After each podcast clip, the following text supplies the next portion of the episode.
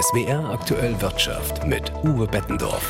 Den elektronischen Personalausweis gibt es in Deutschland schon seit 13 Jahren. Die damit verbundenen Funktionen sind aber offenbar so wenig bekannt, dass ihn bisher kaum jemand nutzt. Das geht aus der aktuellen Studie E-Government Monitor 2023 hervor. Dabei steht die Digitalisierung der Verwaltung seit Jahren weit oben auf der politischen Prioritätenliste. Alexander Winkler aus der SWR Wirtschaftsredaktion beim elektronischen Personalausweis hakt's also noch gewaltig. Wie steht's denn generell um die Akzeptanz beim Thema digitale Verwaltung? Die ist zwiegespalten. 71 Prozent der Befragten finden die Möglichkeit, Behördengänge digital erledigen zu können, zwar prinzipiell gut, aber fast zwei Drittel wissen gar nicht, dass es schon Dienste gibt, die sie nutzen könnten. Und vom Rest, der zumindest ein paar Angebote kennt, ist fast die Hälfte damit nicht zufrieden. Diese Mischung aus Unzufriedenheit und Unkenntnis führt bisher eben dazu, dass viele Menschen selbst die vorhandenen Möglichkeiten nicht nutzen. Oftmals scheitert es schon am Zugang mit dem elektronischen Personalausweis. Gerade einmal jeder und jede siebte hat sich schon einmal mit dem E-Perso ausgewiesen. Viele andere haben ihre PIN dafür nicht oder wissen gar nicht, wie sie die Online-Funktionen des Ausweises nutzen können. Also da ist noch viel Luft nach oben. Die Akzeptanz äh, könnte sich also erhöhen, wenn die Menschen besser Bescheid wüssten, welchen Nutzen ihnen der E-Perso bringen kann. Welche Anwendungsmöglichkeiten gibt es denn schon? Es gibt inzwischen 245 Anwendungen für den elektronischen Personalausweis. Wir können zum Beispiel Autos komplett digital zulassen, ummelden oder abmelden. Da spart der elektronische Personalausweis den Weg zur Zulassungsstelle. Fahrzeugpapiere und Plaketten fürs Nummernschild kommen per Post. Wir können uns gegenüber Unternehmen ausweisen, bei der Online-Eröffnung eines Bankkontos zum Beispiel oder bei der Registrierung einer Prepaid-SIM-Karte. Wir können uns bei der elektronischen Patientenakte anmelden, Rentenauskünfte einholen oder die Steuer mit Elster machen. Und besonders seit dem Frühjahr dürften viele Studierende den E-Ausweis wohl schätzen gelernt haben. Damit konnten die nämlich die 200 Euro Energiepauschale online beantragen.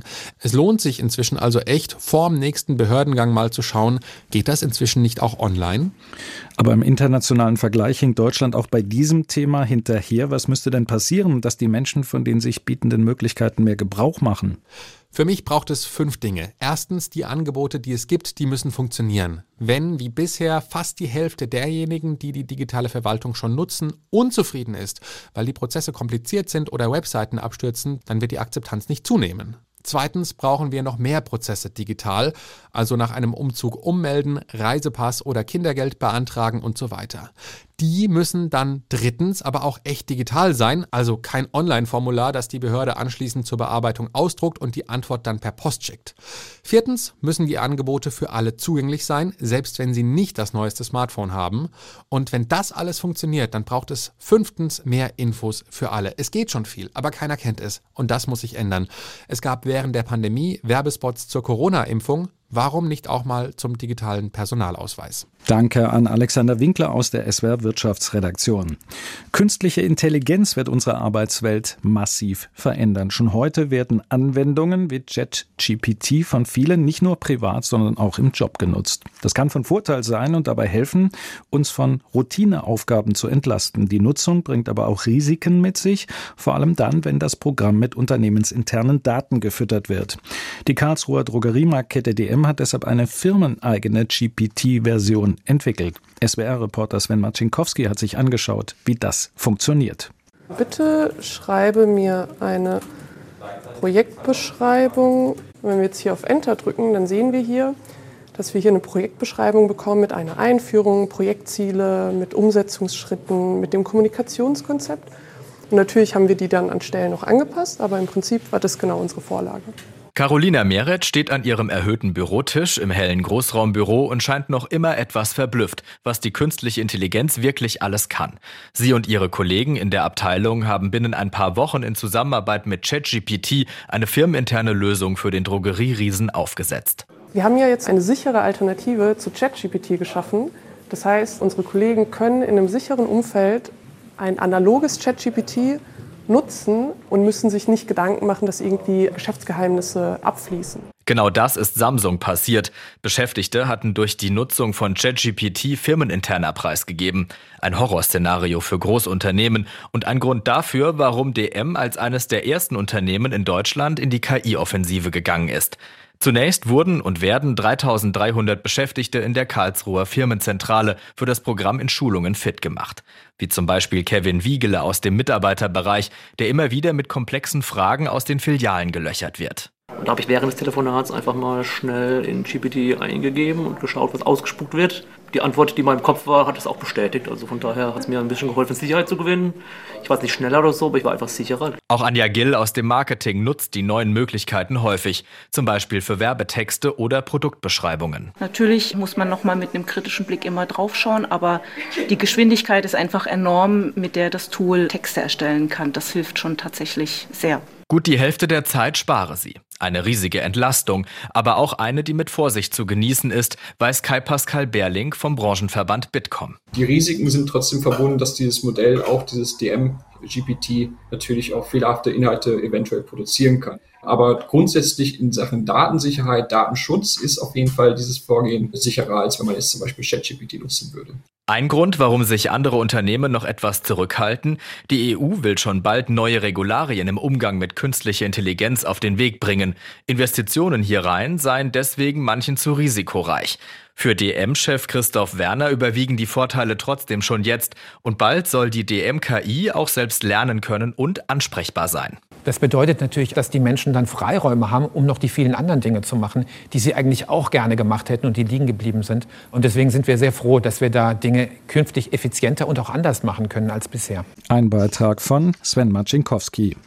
Fernwärme gilt als komfortabel und umweltfreundlich. Das stimmt zwar nur unter bestimmten Voraussetzungen, dennoch ist Fernwärme für die Bundesregierung eine wesentliche Voraussetzung für klimafreundlicheres Heizen. Deshalb sollen alle 11.000 Kommunen in Deutschland bis spätestens Mitte 2028 eine verbindliche Wärmeplanung auf den Weg bringen, damit sich Häuslebauer und Immobilienbesitzer darauf einstellen können. Heute hat der Bundestag über den Gesetzentwurf beraten. Noch gibt es reichlich Diskussionsbedarf wie Michael Weidemann berichtet. 2045 will Deutschland klimaneutral leben. Dazu müssen nicht nur Verkehr und Industrie auf Technologien verzichten, die CO2 und andere Treibhausgase ausstoßen. Auch das Heizen unserer Gebäude muss komplett umgestellt werden, unterstreicht Bundesbauministerin Clara Geiwitz von der SPD. Für die nötige Modernisierung der Wärmeversorgung in Deutschland ist es entscheidend, nicht nur das einzelne Gebäude in den Blick zu nehmen, sondern den gesamten Stadtteil bzw. die gesamte Gemeinde. Nur eine solch übergreifende Wärmeplanung führt zu besseren Lösungen. Aber auch regionale Unterschiede sollen berücksichtigt werden. Und damit ist nicht nur für die Grünen Abgeordnete Caroline Otte völlig klar, auf welcher Ebene die Wärmepläne entstehen müssen. Diese Aufgabe, die können unsere Städte und Gemeinden am besten leisten, weil sie die konkreten Potenziale und Umstände vor Ort kennen. Auch die Liberalen sehen das so. Für die FDP betont der Wohnungsexperte Daniel Föst allerdings auch, wie wichtig es ist, bei der Wärmewende die richtige Reihenfolge einzuhalten, um sie für die Hauseigentümer akzeptabel zu machen. Erst muss der Staat liefern, Wärmeplanung, und dann die einzelnen Bürgerinnen und Bürger in den Gebäuden, die einzelnen Gebäudeeigentümer. Die Umsetzung des Wärmeplanungsgesetzes werfe schon jetzt erhebliche Probleme auf, hält die Opposition dagegen. Der Zeitrahmen für die Kommunen sei zu eng, moniert der CSU-Abgeordnete Michael Kiesling.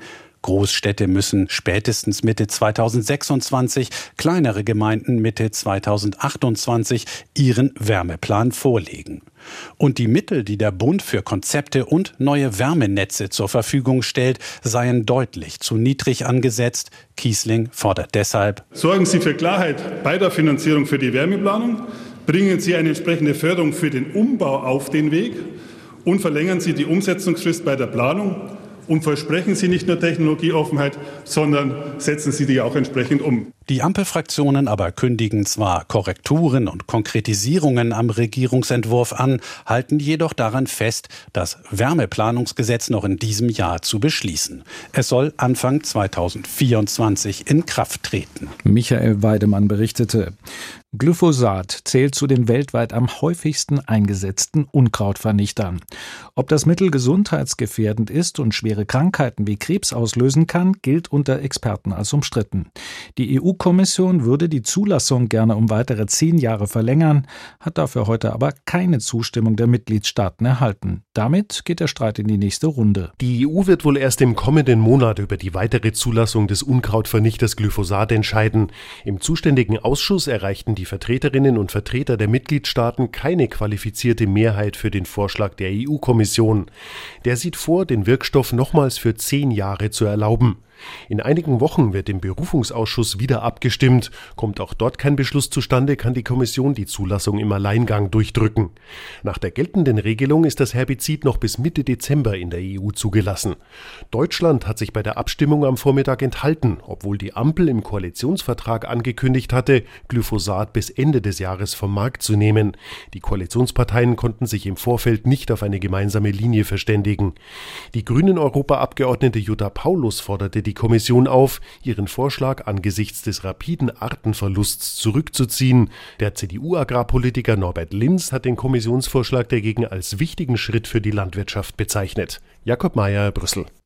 Und damit zur Börse. Nach dem Gewaltausbruch im Nahen Osten ist der europäische Gaspreis auf den höchsten Stand seit Februar gestiegen. Hintergrund ist die Angst vor möglichen Versorgungsengpässen. Anlegerinnen und Anleger fürchten, dass die Kämpfe zwischen der Terrororganisation Hamas und Israel einen Flächenbrand in der Region verursachen könnten. Dabei geht der Blick immer wieder auf den Iran, ein wichtiger Ölproduzent im Nahen Osten. Die Straße von Hormuz dabei eine der wichtigsten Transportrouten. Sollte es dort zu Seeblockaden kommen, könnte das den Ölpreis in ungeahnte Höhen treiben. Die Weltwirtschaft würde das schnell zu spüren bekommen. Zur Sorge um das Öl kommt die Sorge um das Gas und die treibt die Preise nach oben. Allein in dieser Woche ein Plus von über 40 Prozent. Die Unsicherheit drückt auf die Börsen. Zum Wochenschluss machte der DAX deutliche Verluste bei einem Schlussstand von 15.186 Punkten. Melanie Böff, ARD Finanzredaktion.